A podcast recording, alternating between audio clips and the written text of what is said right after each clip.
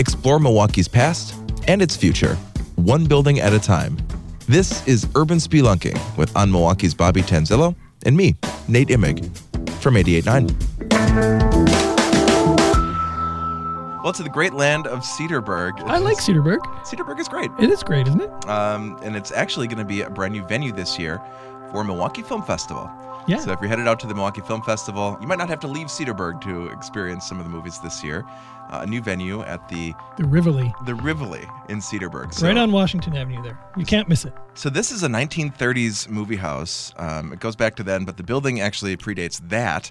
Uh, back in the 1850s, the building uh, was built as a store, like dry goods. We'll talk Hats, about hats, caps, crockery, uh, shawls, all the essentials, Coats. all the 1850s essentials. glassware. but it becomes a movie theater in the 1930s. And the facade of the theater, the Rivoli Theater, has this real like 1930s glitz and glamour aesthetic, but it's not original. It is not original, though it's based on the original. Okay. Yeah. So um, if you look at pictures, the theater opened in 1936, as you said, uh, in this old sort of Cream City brick, presumably 1850s, though potentially slightly older um, commercial building. And um, at the sort of street level, basically from the marquee down, they did this beautiful black and white Art Deco style facade, which was the style back then. Um, but then the upper part of the facade was just sort of corrugated um, zinc.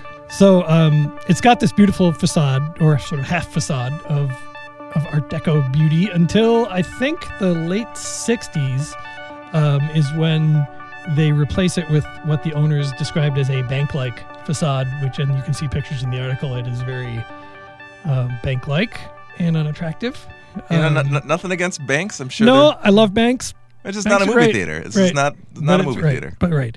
Um, but that again, that was also the style at the time. So they, you know, they were just doing what was what everybody else was doing. Um, but then what happens is so, and we should go back to the beginning. The in 1936, it's converted into a movie theater by a guy from Milwaukee who comes up and decides to make a theater there. Um, and then in 1956, the building is leased on a 10-year basis to Marcus. Okay. Um, and so Marcus runs it on a series of 10 year leases until 2006 when they decide they don't want to run it anymore. So this was a, a Marcus property for decades. Yeah, yeah, for, yeah, 50 years. Um, and so then what happens is the, um, a nonprofit, a historic preservation nonprofit in Cedarburg decides to buy the building because they want to save it. Um, and they're going to look for an operator to run it. But then they decide to just sort of run it themselves and they get volunteers to do it. And we'll talk more about that later. But um, so when they buy it, that's when there's this move to raise money to restore the facade um, to what it had looked like.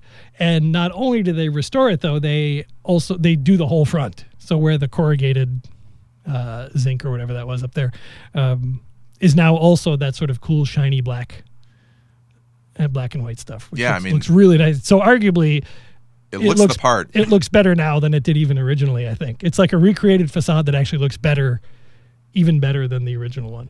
yeah, you don't get that too often. You don't hear that very often. No. and it's got this like kind of reflective black um, facade with these Mm-hmm. um, like kind of chrome or you know metal accents that really give it that vintage feel. yeah, it's beautiful. I can only imagine what it's going to look like during the film fest. But you go inside, and it's definitely a modern theater. Um, Oh, yeah. you know, beautiful seats, um, state of the art projection. Yep, they've replaced it all. It's over the years they've they've done a lot of work on the place. The bathrooms are all uh, renovated and fixed up nice, and the lobby looks great. And there's they've replaced seats, which are super comfortable and wide now.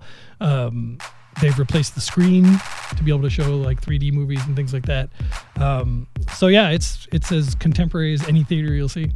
Well, we're going to keep talking about the Cedarburg Theater next because the the couple that are are the volunteer um, operators of the theater, they've got a really fascinating story. Yeah, they really do. So we're going to talk more about the uh, the theater next on Urban Spelunking. 889's new podcast series, Backspin.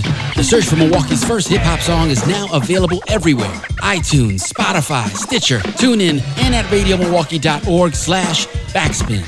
Stream all six episodes now. Nonprofit Radio Milwaukee is brought to you by you. A membership contribution is your personal commitment to music and to Milwaukee. Visit radiomilwaukee.org to check out our donor benefits and the thank you gifts you can get to show off your 889 pride.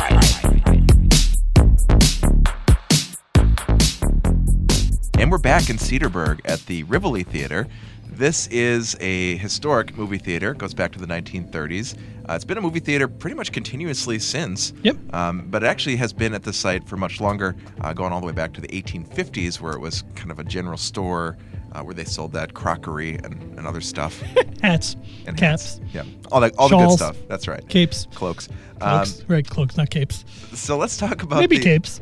You know, we weren't there. We can't Right, say. We can't say. Although a cloak is really a cape anyway, isn't it? What's No, the difference? Now we're just splitting hairs here. That's a good point. All All right. So the current uh, the current use is it's still a theater. It's been a theater Still a since, theater. since uh, the 30s. You know, going on 100 years, which is pretty cool. That is pretty crazy. Um, and the couple that runs it, they're volunteers. Jerry and Alice Voigt, So tell me about former tell me teachers. about them. Okay. Yeah, they're retired teachers. Um, and I think what happened was when it came time uh, for volunteers to help get this thing going, they raised their hands all those years ago now, and um, they're still doing it. I figure that's kind of how it happens in smaller communities where it's like we've got this thing. Who's going to volunteer? Right. First and, person. and everybody looks at each other, right? right? And uh, you know, being retired teachers, they said that they never really pictured themselves running a movie theater. Alice said if you had listed, if she had listed a hundred potential jobs that she might have, running a movie theater would not have made that list. and this is kind of they do it a little differently like there's this definitely this family friendly uh, p- part of their model where they don't show r-rated movies Right. and the prices are a little lower it looks like 325 for for a movie Mm-hmm. Yep. and, and they, they do like discounts on on certain days of the week right Yep, and they do very specific time. Like the movies are always at the sort of same times and the same days of the week because they want people to know they can just walk over and and come see a movie. You know, that they're not always messing with the schedule. You know, and they try to keep a movie for a little while. They're not changing the movies every two days or anything like that. Every three days, um, so they keep the films there. They're always uh, PG thirteen or better, if you will, for you know for families. And um, it really is a community. They really they want it to be something all of the community can embrace, and the community really does seem to have embraced it because it seems like they have just about a pool of 200 volunteers that work for free. wow I mean. I don't work for, for free at a movie theater. Do you? You know. You know, I mean, this, it says a lot that people in the community they work for free and they pay to go see movies, right? I mean, it's yeah it's not a co-op i mean they're right, volunteers right? And they're. This is why Cedarburg has a movie theater in the heart of its downtown because everybody, I mean, not everybody in town, but a, a huge chunk of people have committed to donating their time to, and they're working. It's a job. They're taking, they're selling tickets. They're running the film. They're, you know what I mean. They're doing all the stuff that a movie theater needs to have done. And so they have a, a few paid employees that are sort of managers, and it's their job each night to kind of coordinate who the volunteers are and all of that. So there are a few paid positions, but it's almost entirely volunteer run beyond that. and and all and it goes all the way to the top with this with this couple Mm-hmm. who are Pretty volunteering. Um, it just sounds like such a romantic retirement. You know, this idea of like, um, you know, just being an accidental movie you know manager Yeah. for a movie house at this quaint theater in I think Cedarburg. I think you know that uh, whether they flat out say they love it, they they definitely seem like they they have the vibe like they've adopted this theater. You know what I mean? Like it's there. you can tell they're really proud of it. And when they showed me around, they were really proud of all the, the upgrades they've made and the changes they've made and there was a little, and de- a the little- fact that it's still there. yeah, there was this little detail that you pointed out where during your tour, um, one of the owners or one of the managers, he like bent down and picked up a little piece of paper that was on the floor. More than once, I noticed them trying to like do it so casually, maybe that I wouldn't notice. But I noticed multiple times they bent down to pick up like, I mean, the place was spotless, but like where there might have been like a little gum wrapper in the corner that, that nobody had noticed, they scooped it up. I mean, they clearly were really proud of this place, Yeah. and rightfully so. It's a beautiful place, and the fact that it's still there in a community that size, it's not a shoebox multiplex out in the suburbs somewhere. It's a 1930s single screen movie house in the heart of their downtown area. That's pretty impressive. Yeah, there's something really special about seeing a movie at a at a theater that kind of does it the old way. You Yeah, know, like yeah. um, I've been to movie theaters on like up in the North Woods Mm-hmm. where they're smaller and you know, it just feels like the mo- like the movies start at, at 4 p.m. and Right. there's the two screenings, and it is just kind of a, a special way to experience a night at the movies. Yeah, it really is, and and the fact that it is a a community run place makes it seem even more special. Well, go check out the pictures. We've got lots of them at radiomilwaukee.org. Bobby's complete story linked up there. Uh, you can find other urban spelunkings that we've done, and you can We've find done others? We, we've done we, for three years, Bobby. Where you been?